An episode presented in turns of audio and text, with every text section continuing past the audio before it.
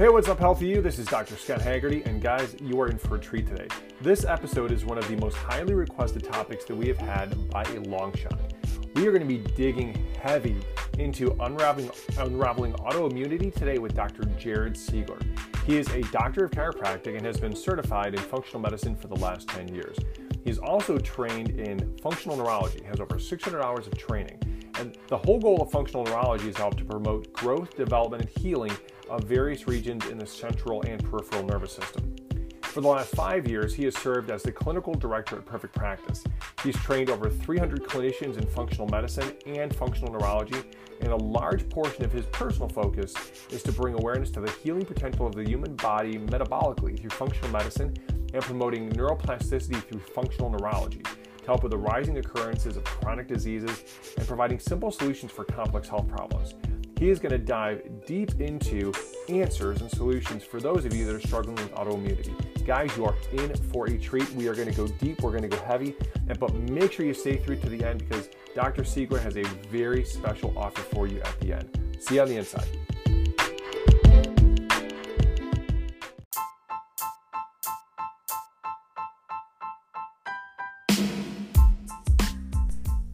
Let's turn up your awesomeness, Healthy You. Welcome to the Healthy You podcast. I am your host, Dr. Scott Haggerty. Healthy You is an online health university to give you all of the resources you need to live a life of optimal health.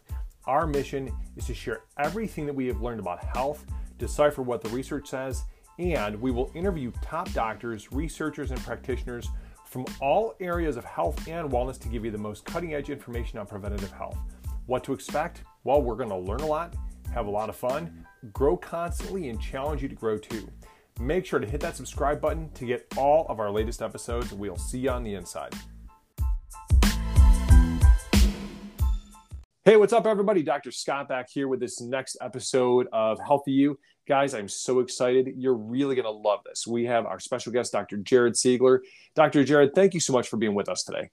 Dude, thanks for having me. Um, this is really exciting. Uh, and as we were just chit chatting, you know, haven't really uh, got to discuss or talk with you since school, and, and so it's really nice catching up and just um, seeing how you know everybody's grown and how much an impact uh, you know you're making as far as uh, creating health and value for people that need it. Well, I think it's super important that we you know because obviously our whole mission right is is with yours with your patients in your practice ours with ours is to be able to go and expand the reach help to teach people about the bigger picture of health but also to help to empower them you know and so for us like this podcast is the mission of helping to teach and empower people that they have a greater healing ability than what they realize. And that's you know that's that's the whole reason why we bring guests and experts on like yourself so that we can expand the knowledge base of our listeners so that they can realize really what they're able to go and help themselves with when they're given the right resources. Yeah exactly. And to me that's like my favorite motto i always tell patients is nothing is going to fix your body better than it can fix itself. Like we can give it, you know, all these supplements, brain exercises, change diet. But at the end of the day, like I tell them, your body is going to do this.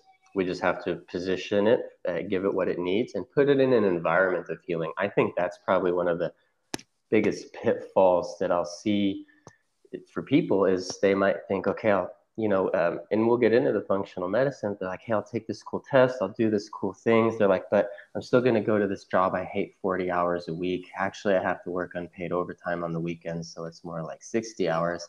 I think that's 60 hours a week of doing something you hate. Your body's in this fight or flight response. It's not going to try to heal. It's not going to try to grow or repair. It's going to try to get through that 40 to 60 hours a week. And I'm like, and that's a position that it's tough to be in, you know?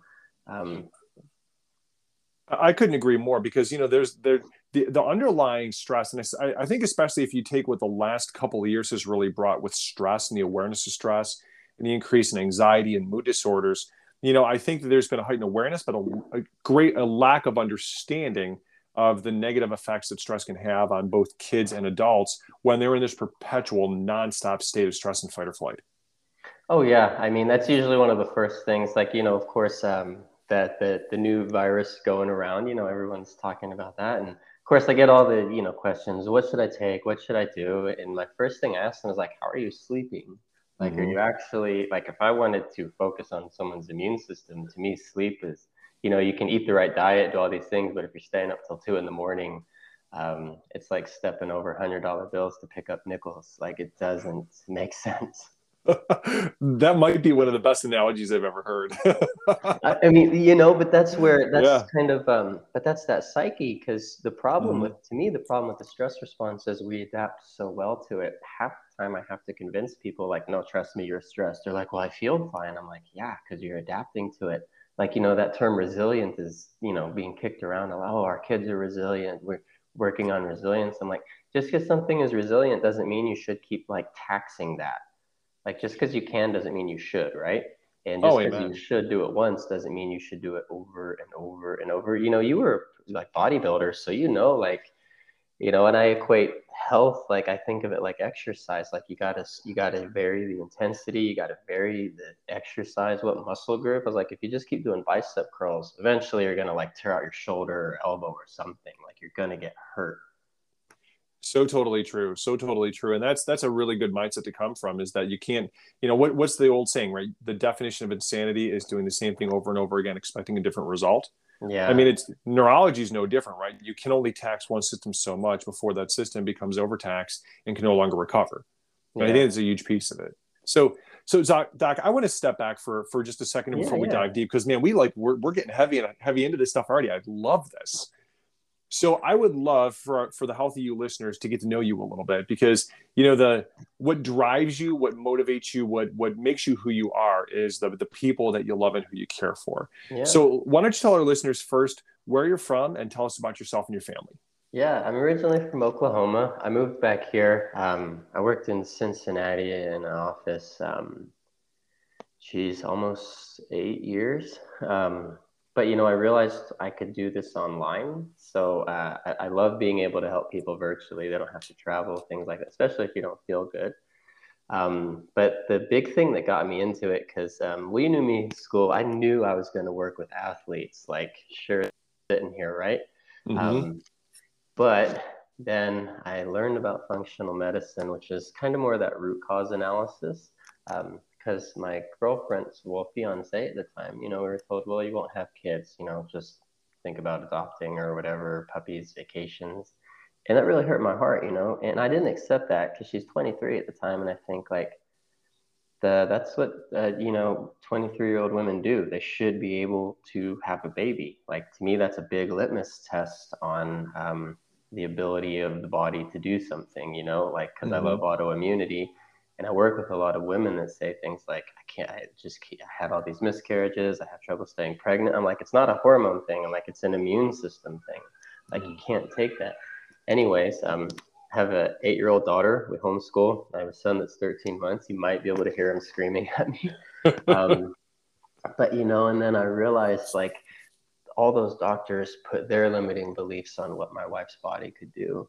So, uh, you know, I ran this poop test. I had to figure out what I was even looking at. There's all these big words. And, uh, anyways, long story short, we found out she had parasites.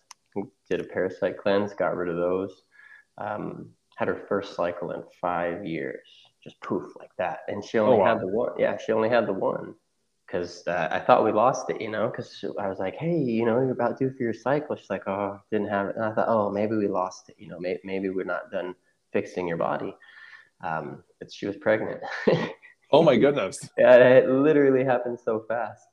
Um, and to me, that was like kind of the spark that started the fire, you know. And uh, her brother has Crohn's, and we were able to get him off his medications and things. And after that point, I thought, I don't really care how fast like a 40 yard time with pads on is anymore. Like, there's other doctors that can do stuff like athleticism and, you know, sports injuries way better than I can. Um, and I just felt the calling like, but this is what people need because this chronic disease with like autoimmune. And along the way, I learned not only is my wife autoimmune, I'm autoimmune. And so that's my passion. I actually have autoimmunity to my brain. Um, and I watched one grandmother die of Alzheimer's and a grandfather die of Parkinson's. Um, and so as my wife is holding my daughter, I, I, just in the back of my mind, I was thinking, there's no way they can see me like that. Cause my grandma, it took her eight years to die. And I, it, it like pains me to say it. Like you end up kind of hating that person because it wasn't my grandma. It, her brain was just like deteriorating. So, you know, when you're like 13, it's hard to like love somebody that's hitting you while you're trying to change their diaper, right? Amen. Um, so, anyways, I was just thinking like, there's no way, like, I have to do whatever I can to not go down that road. Because along the way, you know, you run these genes, like, oh, I have these APOE genes. I've had head injuries. I have autoimmunity to my nervous system. You know, so I still these cards stacked against me. Um, but then I always remember, you know, because I teach clinicians how to do functional medicine and, and functional neurology too. I say, regardless of how many sick people we see, we always have to remind ourselves the capacity for the body to heal is like tremendous. Um, and what we know about stuff like neurodegeneration, we develop it in our 30s and 40s. It's just the brain takes a beating, you know, and you don't really notice it until you're like in your 60s and your 70s. And finally, it's broken down enough where it's just like, I can't anymore. Um, so that's kind of like my origin type of story, I guess. Um, and so uh, ever since then, I've just been in the trenches. Um, you know, one of the stool test companies I use, they, they, it's funny because they, they bragged, I guess they bragged about it, but they were like, you have the largest, like, accounts in all of North America. Like nobody's seen more poop tests than you. And I was just like, cool. Um, I guess I talk about poop a lot, you know, but when we think about autoimmunity, you know, they always say, you know, fix the gut, fix the gut. And those three words have become so nonchalant that for someone that like, you know, for autoimmunity, that's our focus. One of the primary ones is usually like, all right, what's going on in the GI tract? Um, it takes a lot. It's way more than probiotics and glutamine um, to actually fix the GI tract. You know, it's like it's like turning the Titanic. It's this monstrous system that just takes a lot of attention. But the goal I always have with patients is, what can we do that's simple? Because um, we love to get complexity, right? You know, the, the more complex the disease process, like autoimmunity, the more we're like, oh, we have to get complex. And I say, I, I haven't found that to be the case um, usually when I review somebody's records and, you know, we're going through it, you know, say they have MS or RA and we're like, all right, what's going on? I usually find they missed um, very foundational things. It's kind of what I call the duh moment. You know, when you look back at it, you're like, oh, duh. Um, and I just tell people it's really hard to go back from that. So we try to focus on can we not have any duh moments? Maybe we're missing something very basic which if that is a foundational component isn't there then when we try to get super fancy with let's do all these maybe testing and this that and the other as soon as you quit it goes right back and to me that's what i would consider a failed case like i love it when my patients are like hey i quit taking these supplements i ate a food i wasn't you know it was on the no no list and they're like i feel fine. And i'm like cool you actually fixed something. We didn't just hold you together with a few supplements and you know get afraid of food um, and like and then just avoid food the rest of your life. Because to me that's not always the best uh, strategy either. And not very sustainable either for that for that matter. Oh yeah. I mean a lot of the people i see like you know sibo right? Like it's like who doesn't have sibo? With especially with the stress. Um, spoiler alert sibo in my opinion is like always secondary i mean the recurrence rate after antibiotics is something like 90 some percent um, but but I see someone with chronic stress and they're like, yeah, I bloat when I eat fiber. I'm like, well, yeah, because you're stressed. You're not really trying to digest food right now. Um, but anyways, you know, when I see them, they've always painted themselves in this corner. They're like, well, I can't eat this, I can't eat that, and you know, without getting super sciency, if we look at people that actually did the human microbiome project, like the nerds that looked at the human gut, started to try to figure all this stuff out, no one can agree what a healthy GI tract looks like. It's not like blood work. Trust me on that, where everyone's blood sugar should be the same. No, you know what could be my perfect GI tract could be your slowest poison, Scott. Man. So, yeah. So when we look at that, what they found though, and what I agree with is they're like, well, diversity is key. The best way to help the GI tract is to have a diversity of bacteria. The best way to encourage that is the diversity of fiber. Just eat different fruits and vegetables, basically. And I think, wow, that's simple you know but then we take someone on maybe this low FODMAP low histamine diet they're eating like five foods and i say you're in this food corner and immunologically you've painted your way in this corner it's going to be very hard to get out of because now your immune system might hate that food it might forget that it's just a food and you lose what's called an oral tolerance and now people just respond to everything they try to eat and they can't reintroduce foods so um, to me, the true litmus test of fixing something like someone's immune system, if they have autoimmunity or actually fixing their gut, is when we can provoke it and we don't get the same response. And they'll say things like, Yeah, I was able to eat that. I didn't bloat. You know, my brain fog didn't come back, or my joints didn't hurt, or whatever maybe their autoimmune kind of manifestation might be. You know, that's really profound because that, you know, there's there's this link that is as you're talking through this, right? I'm seeing the links between the physiology and the immune system and the neurology really like being highlighted. You know, you, you said something you said something that I think I want to come back and revisit because you know hmm. you you talk obviously about the functional med side and you have this huge background in functional neurology. I, I want to talk a little bit about those because functional medicine is something that I think a lot of people are relatively familiar with at this point in time. Um, but functional neurology, can we spend a minute talking about that and link those two things together for the listeners? Oh, absolutely. Um, so, with functional neurology, that's kind of uh, what everybody collectively calls neuroplastic therapies. Uh, neuroplasticity, so the definition of that big word is uh, basically you can teach an old dog new tricks. Um, we can grow connections in the brain through proper stimulation. Uh, I, I, just tell people think of me like a personal trainer for the brain as well. So then, if we might have, you know, um, back to autoimmunity, like a kid with pandas, kid with autism, um, we know those are basically autoimmune diseases, uh, especially pandas. Like that's the definition of a true neurological autoimmune disease. Like you know, attacked. Uh, you know, the brain gets attacked. It thinks it's attacking a bacteria, but then it starts to attack the brain, anyways. So we might find an area of the brain that's, you know, maybe not functioning as well. And MRIs show up normal, right? Like you don't have a stroke, you don't have a tumor. We're like, thank God. Uh, but it doesn't show the function. So when we maybe look at somebody's function, you know, we think, well, can a kid maybe inhibit something? Can they not try to push their brother in front of a bus or something like that? I like, I like that's a pandas kid. Like I've seen, they get violent. So any mm-hmm. parent out there who's like, hey, my kid woke up different, it was like a light switch. I mean, they tell me that every week. Like, yep, my kid woke up different. I'm like, that sounds like pandas. Um, but anyways, so we can metabolically help heal these things. You know, let's get the immune system to quit attacking the brain, get rid of those triggers that initially caused it. But how do we stimulate that part of the brain to function again? You know, so then we'll start to evaluate it, and you can do this over Zoom. Like I've worked virtual for like years, um, so you know when you're properly trained, uh, I just say there's things you can't not see. Like the goal I have when I work with parents, I tell them like I want you to know more than your neurologist, just without all the big words.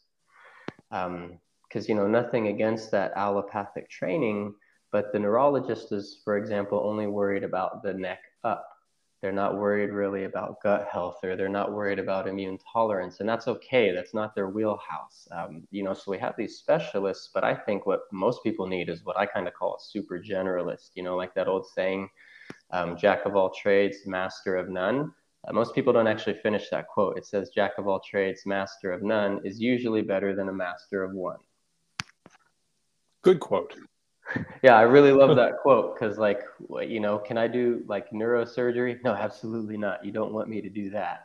Um, but the goal I would have is say, well, hey, let's try to fix your brain so you don't need that sort of thing, right? Or let's maybe fix your immune system. So with functional neurology, we'll start finding these, you know, maybe neuroplastic therapies, and it seems weird like you're getting into it right dr scott? And yep. half the time these parents are like this is going to help my kid make eye contact and talk and poop in toilets. And i'm like just give me a few weeks trust me. Because i'm like the ot you've been doing for three years hasn't worked and you're still doing it. So again definition of insanity like hey let's do something different right? Yep. Um, you know and, and it's it's really kind of crazy because it happens so fast sometimes you know? That's why i'm always amazed like wow the body can heal so much.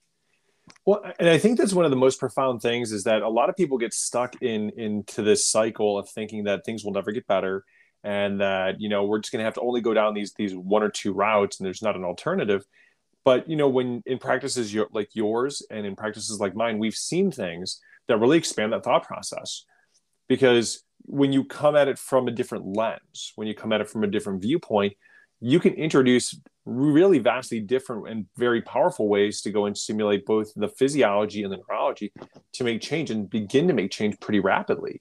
But I think that a lot of times that it gets either overlooked or poo-pooed in a lot of the traditional allopathic settings, and not because it's not something that would be recognized, it's because they're just not aware. Yeah, you know, and you don't know what you don't know, right? And, right. Um, and that's to me like the ultimate misery. Like I tell people, if, if functional medicine is the black sheep of the family, functional neurology is like the purple sheep of the family. Like most people don't know it exists. And to me, that's the ultimate like, because I watch these kids. You know, I love I love working with kids more than anything. Like um, it's nice when someone with Crohn's is like, yeah, I got off my meds. You know, maybe they're 50, and I'm like, that's cool. But to me, when a three year old is like, hey, he, they started talking, hey, they started pooping, like they're doing stuff a three year old does, they got invited to a party, I start to think, cool, we got that kid's life back. Um, and to me, that's the biggest impact that we can make, uh, or at least I can make, is um, you know helping children that need that. Um, because what? Oh, go ahead. Yeah. No, and I want to speak to that for just one second because I completely agree with what you said there. Because I think in in in that, I think what what is oftentimes not necessarily, you know, being addressed appropriately is that you know behind every child that's not pooping, behind behind every child that's not making eye contact, behind every child that's having meltdowns and having emotional dysregulation, is a parent who's watching their child suffer, who's watching this child saying, "I know they've got the potential." what can we do to help them? Who's trying to find resources who you know it's the impact of the stress on the family on the mom the dad the financial the physical the emotional strain that it creates on them. It, it's oftentimes a casualty to all of this oh, you know so if you help the child you help an entire family to have a better quality of life by helping helping to improve that child's quality of life oh absolutely i mean and that's to me um the sad reality of the situation, you know, because we talk about the boomers and, you know, all the nursing homes opening up. And I just look at my wife and I, I say, you know, we have kind of these conversations because obviously we talk about this sort of stuff. And just like they're never going to close those down, those are going to become adult care centers for all the autistic kids. Because all these so kids are growing up. I mean, I have one autistic patient that's older than I am. Mm-hmm. You know, they don't always have to be like four or five years old. Um, but yeah, you know, you hit the nail on the head. Like, mom or dad has to quit the job. You know, we can't afford, you know, home care health. I have to be an unpaid healthcare worker basically at this point. And, mm-hmm. you know, nobody's really designed to do that. But yeah, the emotional stress, I would say, um, can be astronomical. Like I'm helping one family right now, um, you know, with, with the mom. Uh, they have three autistic boys. Two of them are twins. One's a little bit older. Um, but you know, and that's her main goal. All she said to me was, I don't want to have to worry about who's going to take care of my kids when we're gone. And I was like, I feel you on that, you know, because that's a big concern. And, you know, uh, as a practitioner that's kind of in the trenches, so to speak, I would say this wave is already here. People are like, well, you know, in the next few years, I'm like, it's happening right now. It's just, you know, nobody's really piecing together the dots. I was like, but at the current rate of, you know, we'll just use autism. Um, I hope the predictions are wrong, but at the current rate we're going, uh, it's starting to be way, way more common. I think we're what, like one in 30 some males when just a couple mm-hmm. decades ago, it was like, what's autism? You know, like yep. nobody even knew what it was. Like, oh, like Rain Man, you know, type deal. Like that was the poster child was like watching Rain Man. And then everyone's like, oh, that's what autism is. I'm like, yep. eh, kind of. you know, like a mild case. Um, yeah. But, and, you know, that's where back to like changing the Titanic, I think, man, if we can just get a hold of these kids younger or, because um, like you like back to autoimmunity, like, um, you know, I shared earlier before we were recording, like in one study, eight out of 10 kids with autism had antibodies to myelin basic protein, like we would view multiple sclerosis or MS. Um, and, you know, I just think, well, if we're going to turn that around, we got to do more than like, here's a special grit pencil to try to, you know, hold your pencil like this. Um, it's just going to take way more than that. Amen. Amen. And that's, you know, that's it's such a it's such a heavy topic, especially when you start getting into the world of, of neurodevelopmental disorders. And I actually think maybe what we could even do is make that into like a whole separate episode where we can dive deeper into this because this is one I think we could just spend hours potentially talking about all things that come with it because yeah. I, I i love this topic i do have a couple of other things i want to jump into with you because there's just so much that you know because a lot of the episode here was really driven by questions yeah you know there's so many people out there that are dealing with autoimmunity so let's let me ask you kind of a redirect back to the autoimmune side. So, what are what are some of the most common autoimmune diseases that you see this uh, these days? Oh gosh, um, usually the female dominant ones, Hashimoto's being like high on the list, which is like thyroid. Um, a lot of Crohn's, ulcerative colitis, rheumatoid arthritis. Um, Graves, kind of like the other side of the coin. I see a lot of neurological autoimmunity, um, pandas, PANS, uh, MS, things like that. Um, not a big ALS is something totally different. Whew, that's a, a tough nut to crack. Um, yeah, but and then you know like psoriasis. The thing is, there's like 120 autoimmune diseases out there that we know of, right? like they're still right. finding them. Um, so, pro tip: you don't want anything ever named after you. Um, that's not a good place to be. You are like literally the one in 10 million that they found it in, or something like that. But when you're the one in 10 million, that's the only one that matters. Um, so I kind of see all of, I would say, you know, there's very common ones but and that's where what I try to reiterate to patients is we don't want to focus on that label, like oh you, you Crohn's disease, because in the allopathic model, they say okay you have Crohn's disease, here's your diagnosis, and nothing against it, you know here's medication one. Did that work? Yes or no? And it becomes like this kind of like just you know algorithm type of medicine, um, and that's really not the case you know, because if we look at autoimmunity, I say we want to forget that label because all we're doing is we've identified the victim of the process. Your immune system is in Crohn's, you know, attacking your GI lining, but it doesn't tell us why this is happening by any stretch of the imagination. And I'm not anti drugs. Like I have patients take rounds of steroids, you know, if their lupus is flaring and stuff. So I'm not anti medication by any stretch. But I let them know, like, hey, if you have Crohn's, most likely, this was caused by an infection in your GI tract. If you take an immune suppressing drug, do you think that can help you fight the infection better or worse? And they just kind of look at me and they say, worse. And I'm like, exactly. So while we're maybe decreasing the symptoms, which can be okay because you don't want to, you know, lose your GI tract due to your own immune system, I say, but it's not really getting to the bottom of it. And that's what we need to start focusing on. Why is this happening? What can we do to, to me, it starts to turn into simple math, pluses and minuses, like what's getting in the way? What do they need more of?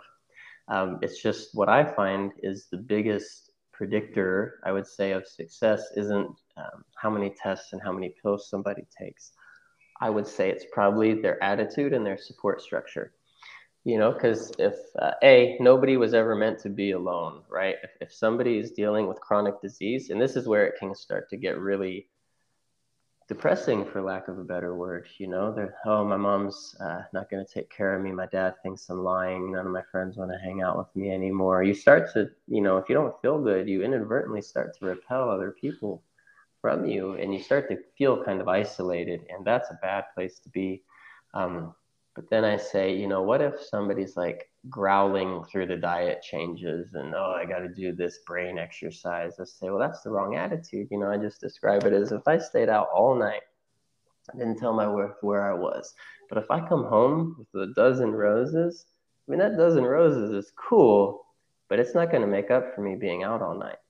Mm-mm. So, it, you know, back to attitude. If someone's like, oh, I hate this diet, I hate doing that. I'm like, that's not really the best attitude to have. And in my opinion, it doesn't matter who you see. You can see, you know, quote unquote, the best in the entire world. Um, so what what I don't want to do is um, make people feel like we're going to throw them under the bus, right? Like, well, it's your fault you're sick. I'd say, no, it's not. You were inadvertently maybe doing something that nobody ever educated you could be making you sick. Like with autoimmune disease, the first thing I tell people is cut out gluten and casein, gluten and dairy. And they're like, why? I'm like, well, because HLA genes, the genes for autoimmunity, are the genes for gluten sensitivity.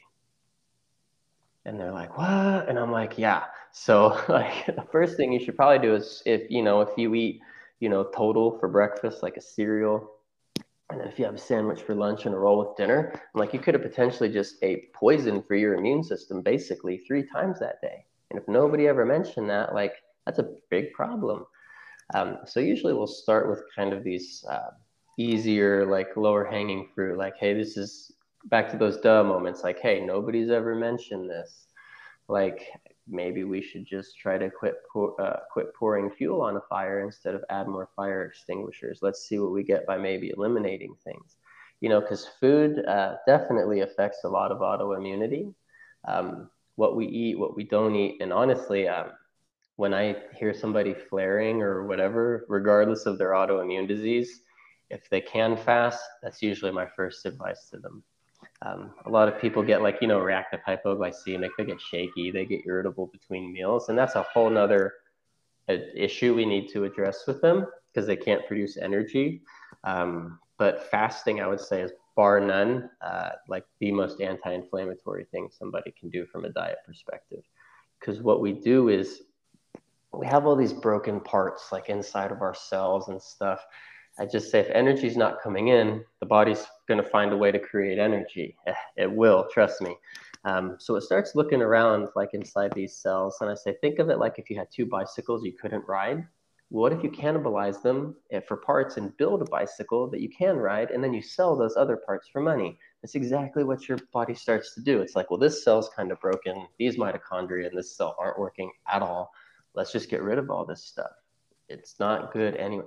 And when we start to think about that, especially with the immune system, I just tell my patients the reason those cells are being destroyed, anyways, is usually because of the immune system. Maybe you have some heavy metals or an infection or something, and the immune system is just trying to clean this thing up. We can really focus on that cleaning process, uh, sometimes simply by not eating. Like back to longevity and kind of at the beginning, like, hey, I don't want to die of Alzheimer's. Um, Sleeping is definitely super important. Uh, but I would say by that token, well, blood sugar and stuff. But what we know is um, one of the best things anyone can do for their health, regardless of what chronic disease they're dealing with, go without food a few days, a couple times a week. Like to me, uh, the long-term strategies I have for my autoimmune patients, because I tell them like I never want to have to see you again after I fix you. That means we didn't fix anything, right? Mm-hmm. Um, but I, I want to give them these strategies and I say, if you can go without food for two to three days at a time, three or four times a year, like better than any supplement you can keep buying off the internet. Trust me on that.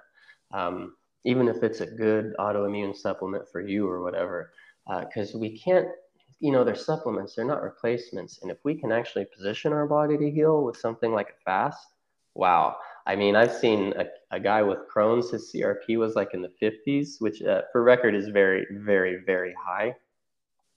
And he was on steroids and it wasn't touching. His CRP is still high, which means he's still losing his intestines, like they're being destroyed. That marker CRP just shows as a cell exploding, basically. Anyways, we got him to do a three day fast and it wasn't perfect, but it dropped down to like an eight. Good.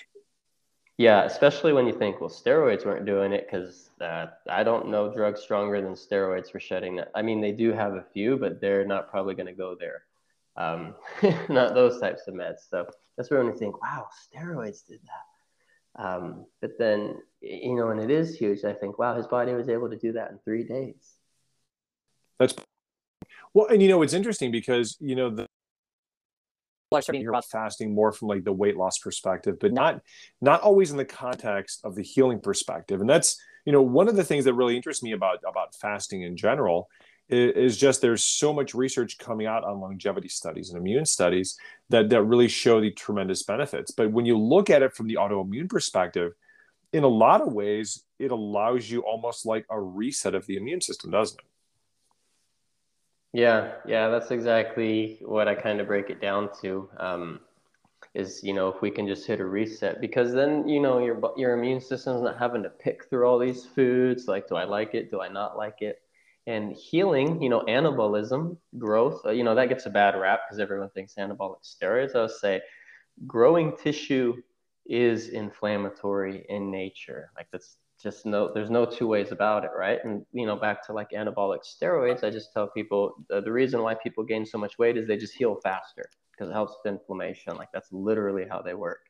Um, so of course you're not going to gain like 10 pounds of muscle in a couple months fasting um, you know but when we think of yeah positioning the body to be able to heal it's not doing all these inflammatory things it's actually focusing more on healing growth and repair. Um, you know, because since we're on the subject, like I, I actually tell my patients, we have two distinct metabolisms. We have a summer metabolism, we have a winter metabolism. Um, getting cold exposure, whew, that's really, really good too for the immune system.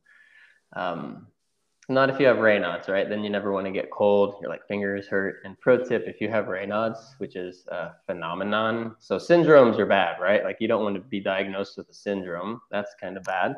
Uh, if you have a phenomenon, I say they don't even know what the hell is going on, right? They're just like, well, it's a phenomenon. Uh, you most likely have either a bacteria called Mycoplasma pneumoniae uh, or mold toxins. I would peg either of those two for Raynaud's before like we start to try to get maybe into you know really technical stuff. Um, but anyways, like so I tell my patients like think about winter, you know, the way it would really be if we didn't have you know uh, a heater, if we didn't have all these like you know refrigerators and supermarkets. I'm like, what would we be eating? Back to eating a variety of food. I tell my patients if it was available and you wanted to live if those two answers were yes, then you ate that food. It didn't care, you don't care how good it tasted or anything like that. It was food and you could eat it. Um, so, like, now the criteria is, well, you know, I really don't like that flavor of chips. Um, and, and so we don't have that kind of, um, you know, scarcity anymore. But back to that winter metabolism, I say now is the perfect time to start fasting to get cold exposure because if we look at the way a cell behaves, um, what's called the cell danger response, which is a really cool term that got coined by Dr. Robert Naviaux, I'd say about 2015. Um, just uh, back to like maybe fasting or getting cold exposure or maybe some good vagus nerve stimulation, which that's like gaining more and more traction. Um, then I would just say like those are uh, to mimic those effects, you would have to take like a handful of pills for supplements, and it wouldn't even do the job nearly as well.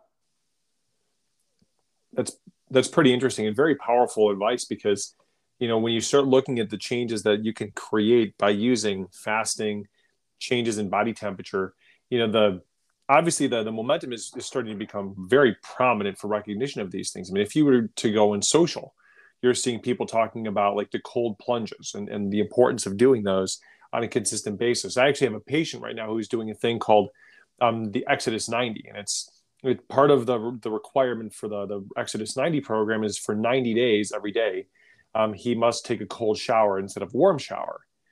But literally, yeah. it's, it's one part mental discipline, but the other part of it is to bring down inflammation in the body. Yeah, absolutely.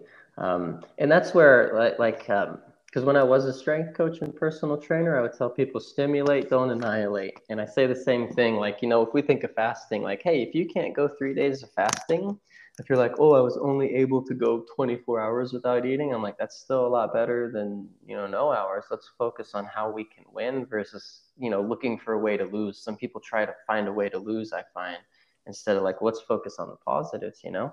Mm-hmm. Um, but, you know, back to the cold showers, because it is a big psychological thing. I usually tell people like just start with exercise like you would. You know, intensity is low. It's not that cold. I didn't do it for that long. And I say that's fine. But, you know, maybe next week you can do it a little colder, a little longer. You know, a little colder, a little longer until um, like I have some patients that'll apply like a lot of the Wim Hof breathing and everything. I mean, they'll have like a 60 second exhalation. And yeah, they're doing really good. Is actually this 32 uh, year old male. He has ulcerative colitis and Parkinson's. He's the youngest guy ever with Parkinson's I've worked with. I told him like usually like my Parkinson's patients are like you know 60s and 70s. Anyways, with the functional neurology, his tremors and everything they were gone within like a month. That's amazing. Uh, yeah, and we were able to get him off his meds too.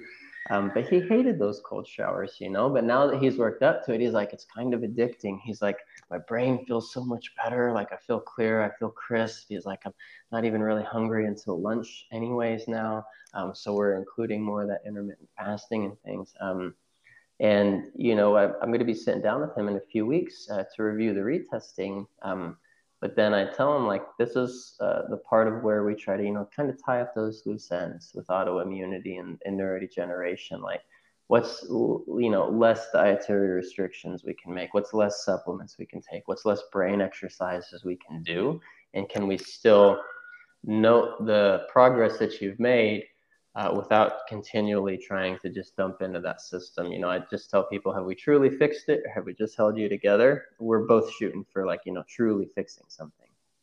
That's awesome. You, you know, Doc, you've really you spent quite a bit of time and you've gone through a lot of great information, a lot of great, great clinical pearls. So, you know, in talking about the way that you work with patients, I would love it if you could talk a little bit more in depth about what is your process because to get to a place where you've got enough clinical information to theorize how to go and help somebody with these complex conditions the process of getting to that point there's a lot involved with that so can you break down what the steps are that a, that a patient of yours would go through to go from a to z yeah yeah absolutely um, I always tell people like first I, I, work with people over time, like eight to twelve months. I have a longer type of program, and I just say, and that's fine. You know, it's a lot of work. It's, it's autoimmunity. You know, takes a lot. Um, but we want to have a realistic time frame, realistic expectations. You know, the first step might be you know fixing the gut, and like that could take like three or four months sometimes. Um, but so I, I like to start with um, typically what I call it's called a discovery call, you know, and basically the three questions we want to answer are can I help somebody? Are they going to do what it takes? Do we like each other? Like, you know, those are to me the big three things. Um, because we don't want to, you know, we want to be efficient, but we don't want to cut any corners. So if someone's like, well, I can't do this test or I can't do that, and I would say, hey, that, you know, that's okay. But think of it like building a house, you know, if you're like, well, I can't put windows in it, like, well, that's kind of a big deal, right? Um, so we start with that discovery call, making sure it's going to be a good journey for everyone. Uh, then I start, uh, after that, we'll schedule an initial visit. Each visit I have is an hour long. We do it over Zoom. And this is where I do a case review because I don't want to repeat testing that's already been done. I say, if you've already like ran a test, you know, a month ago, uh, and I was going to recommend, you know, similar testing, like I don't care whose name is on the test uh, but I say if we can do a good case review and with something like autoimmunity, if we know where someone has been and where they're at, it's easier then to know where do we need to go. Um, so then after that, we'll start, uh, you know, this is what we're thinking. Here's maybe some dietary things. Here's some further testing that uh, we might need to do. Usually what's called functional testing or special testing, um, like back to the MRIs or something. Um, you know, it's not running more of those. Uh, but then, uh, since I love involving the brain, I'll start doing a neurological kind of functional evaluation over Zoom. And, and uh, part of my intake form is where they fill out like this very specific questionnaire about different parts of their brain. Uh, so then, you know, maybe back to the kid with autism or pandas, uh, when we're waiting on the test results, which can take a few weeks, I love for parents to say things like, oh my gosh, you pooped for the first time in a toilet ever and like, cool, we didn't try a poop supplement for that. You know, we didn't try more fiber, and it was a brain issue for that child. Um, and that's where I think, cool, it didn't take a pill to do that. You know, but then we think, well, why were they having trouble maybe knowing the poop or, or the thought process behind it or withholding? You know, we'll see some of those behaviors. Um, and then, you know, uh, basically, I just say we plan the work and we work the plan find out what's going on, what do we need to fix, and then we'll have follow ups, usually about once a month, uh, making sure everything's tracking along. Because I just tell people, you know, as the body heals, it heals. It's usually not going to do things like, oh, my hair quit falling out, my joints quit hurting, I'm losing weight. Oh, but I'm still not sleeping at night. Like it usually, like usually, once the body starts to change its direction, we kind of see everything going in the proper way. Uh, but we do want to make sure, you know, is there maybe a way to support somebody better in a certain aspect of their care, uh, just so everything tracks, or, or maybe is there something that we need to do differently, you know? Um, because I've seen, gosh, I don't know, I forget how many autoimmune patients, but I always tell them, like, well, I've never met you before. So I know Crohn's disease in and out. Like I've read so many articles about it, seen so many people with it, but I've never seen you before. So we're not going to focus on Crohn's, we're going to focus on you and creating health. Um, and then uh, basically, I tell them by that eighth and last visit, my goal for you is to know what we're doing, why we're doing it, and to be less dependent on physicians such as myself or anyone in general. Um, just because with autoimmunity, you know, I would be hesitant to use the word cure. Um, the FDA actually owns that word, but we might call it long term remission, right? Like I have uh, antibodies to myelin basic protein, but I have zero symptoms of MS. And I work hard to do that. Well, I don't work hard, I work smart, right? Um, so that's where like I don't stay up late. I don't consume alcohol. I don't eat certain foods. I don't spike my blood sugar. Like I just don't do those things because to me it's not worth it. Um, you know, but we have to find out what's that recipe for somebody, um, and what can we do to really make it doable. Because I just say if I give you a perfect plan on paper and somebody can't follow it, the value is now nothing.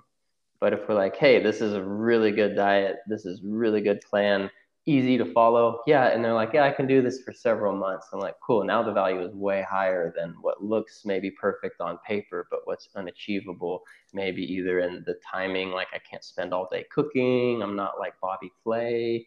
Um, so we want to make sure we meet people where they're at too, because everyone's on kind of that different phase of their journey. Some parents don't even know what gluten free is. Other parents are like, oh, we've been gluten free for like five years.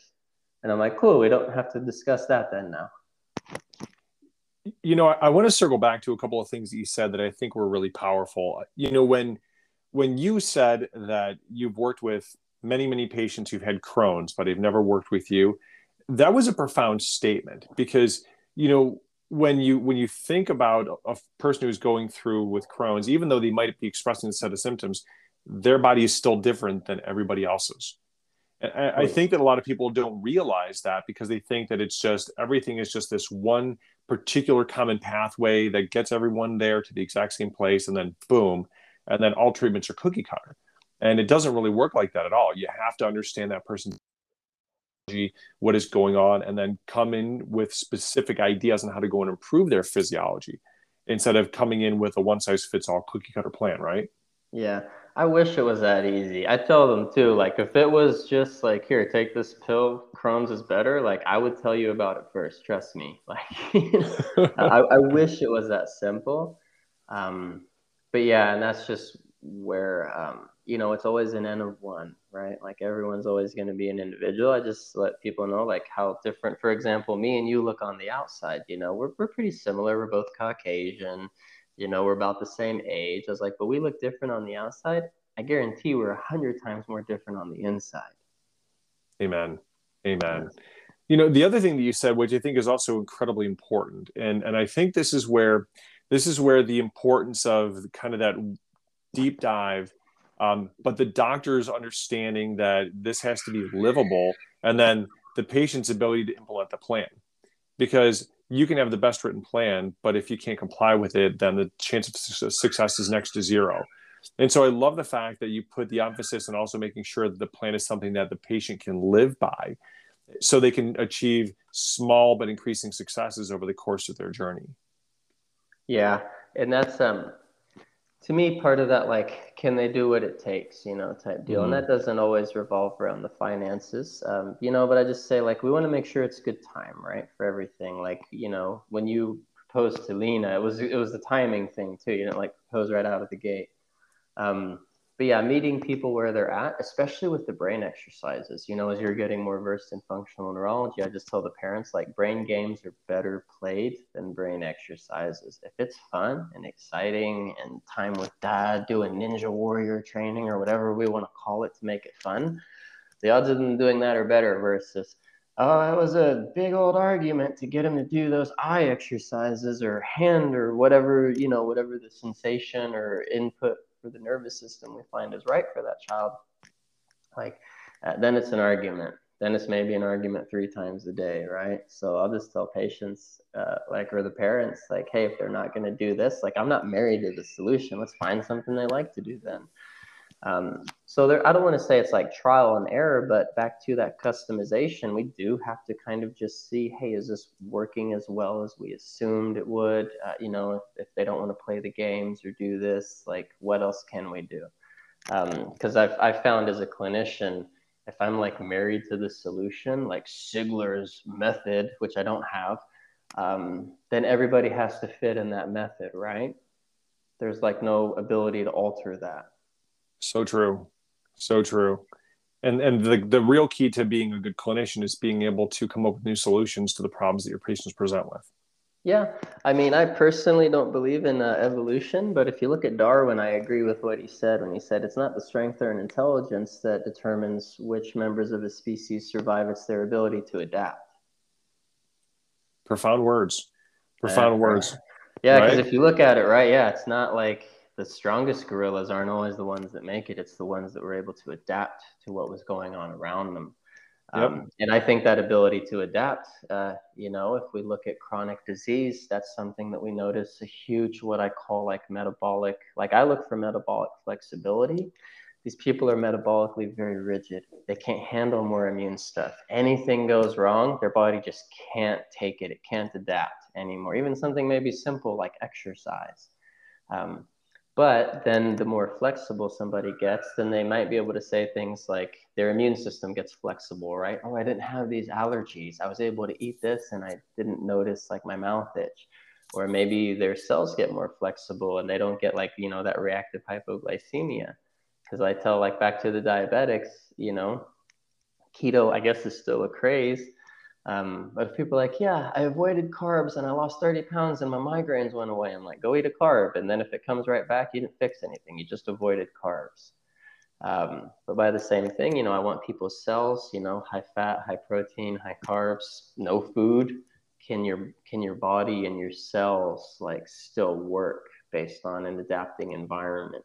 And so um, you know, back to like maybe the fasting, like a lot of the pitfalls I'll see is people like, oh, I get shaky and irritable. Like if I go longer than four hours without eating, and I'm like, you're very rigid. You're like zero flexibility there.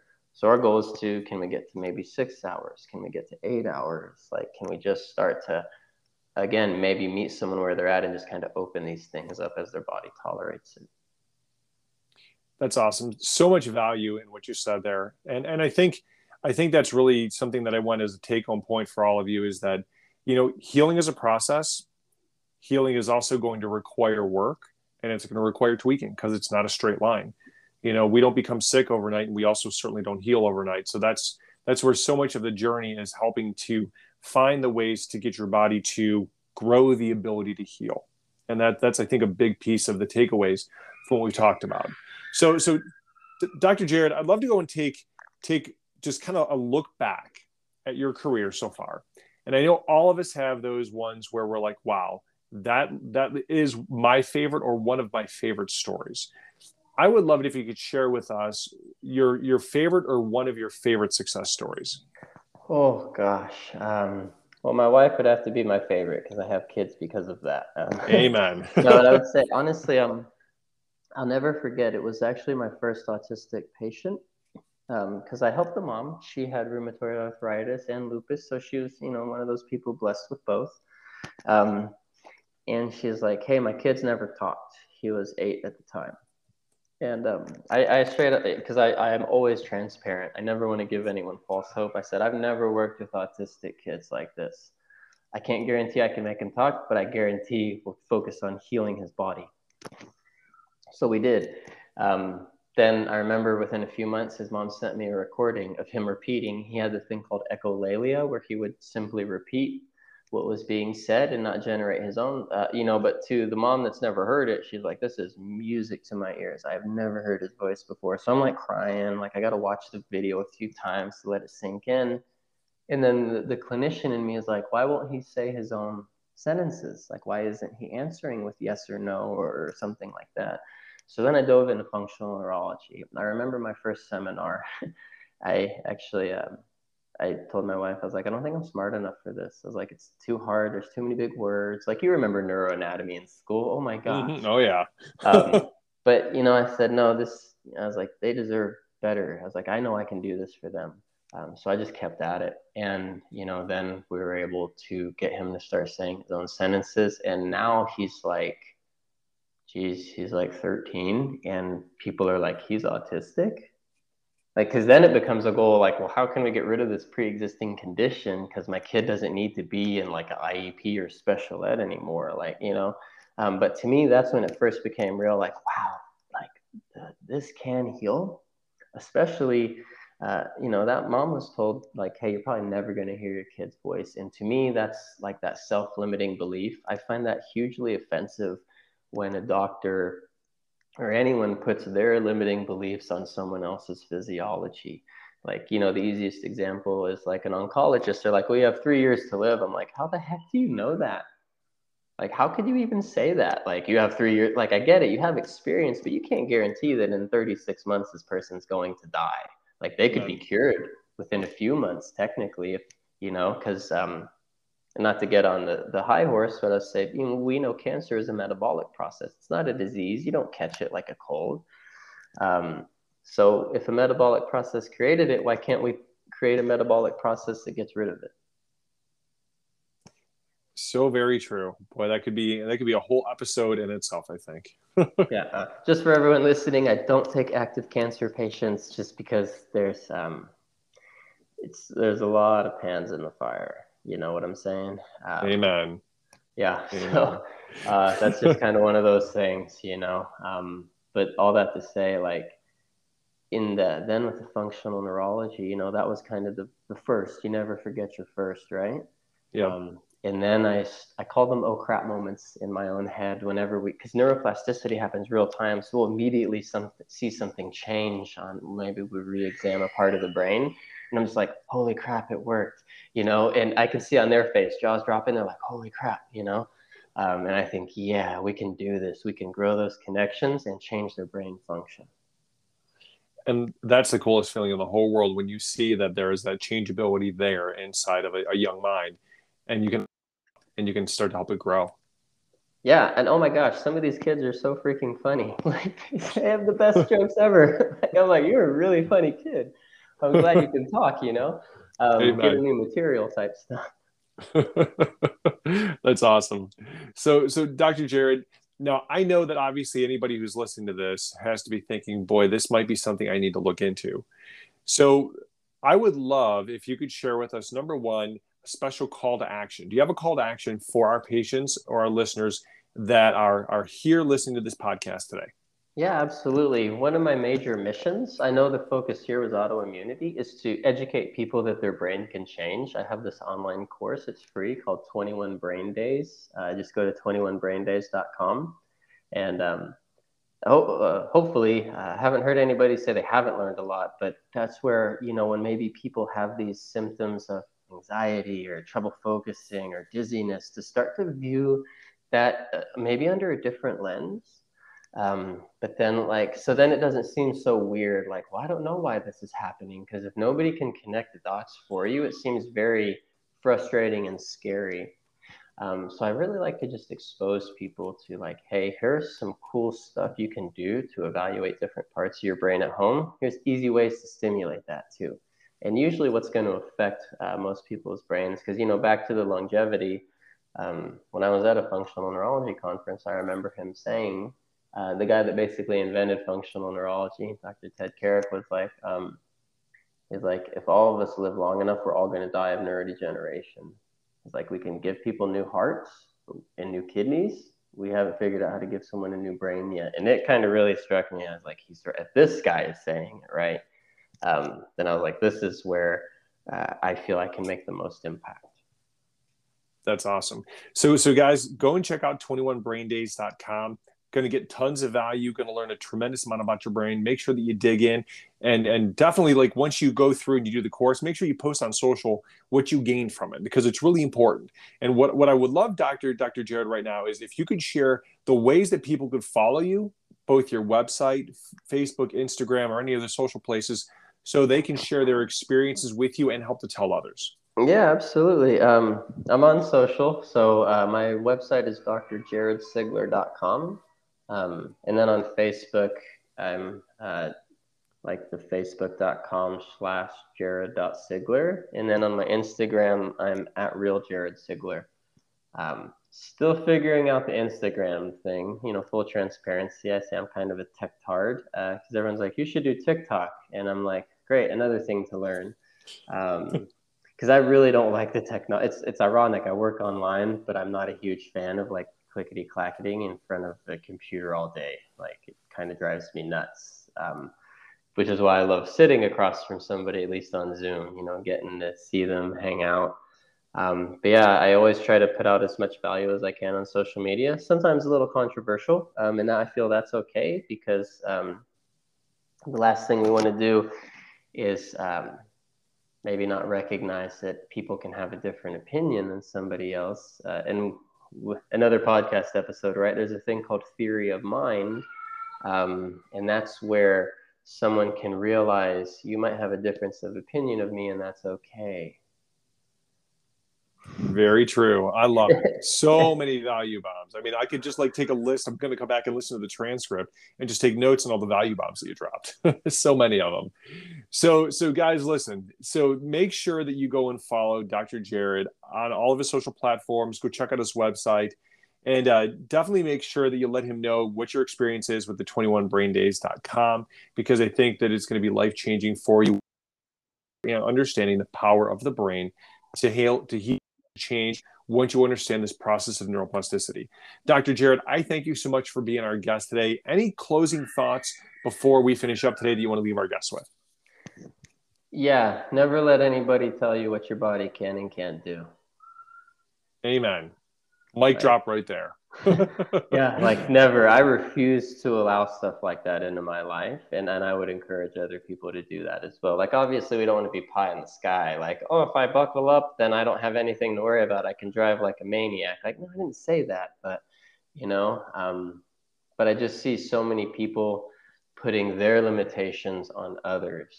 And I find that to be, and, you know, especially for a child, that learned behavior, it's very hard to undo that you know, we talk about all this stuff, um, but I would say trauma, like some form of trauma, like emotional trauma, like that, just takes the cake. Amen. So yeah, so so guard that. Um, if you wouldn't take criticism from somebody, don't take advice from somebody either. so, so yeah, very true. The list continues to get longer. yeah, yeah, yeah. But anyway, yeah. So we'll have to cut there. I, I get it. no, no, that's great. Thank you so much for sharing so much value guys, do me a favor, make sure you check out Dr. Jared on social, on his website, and make sure that you guys, after listening to this episode, go to social and tell us what your thoughts were. What did you learn? What were the insights that you gained?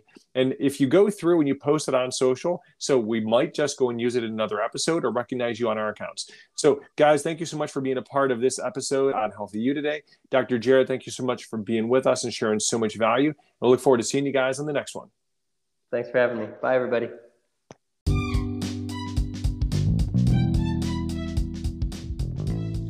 Hey guys, it's Dr. Scott. Hey, make sure that you don't miss any of our exclusive content, not an episode, not a Facebook group broadcast, any of the exclusive content that we're going to have, or lots of health tips, recipes, tech, all kinds of things.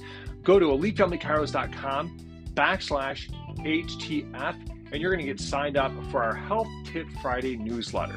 This is going to be awesome, guys. You're going to love this because we're going to be sharing all kinds of neat things from nutrition to exercise to tech to recipes or exclusive events only for our, our email list members. So make sure you go ahead and get signed up.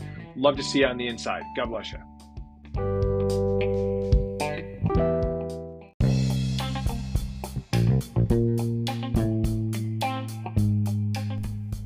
Thank you for listening to the Healthy You podcast. This show is for you, so we want your feedback and your questions, and here is how you do it.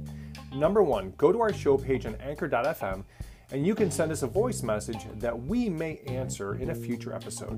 Number two, join our Facebook group and post your questions in the forum so that our rapidly growing Healthy You community can benefit from the answers as well. Our Facebook group is a great place to connect for bonus content and special masterclasses as well. We look forward to connecting with you on the next episode. Until then, stay awesome.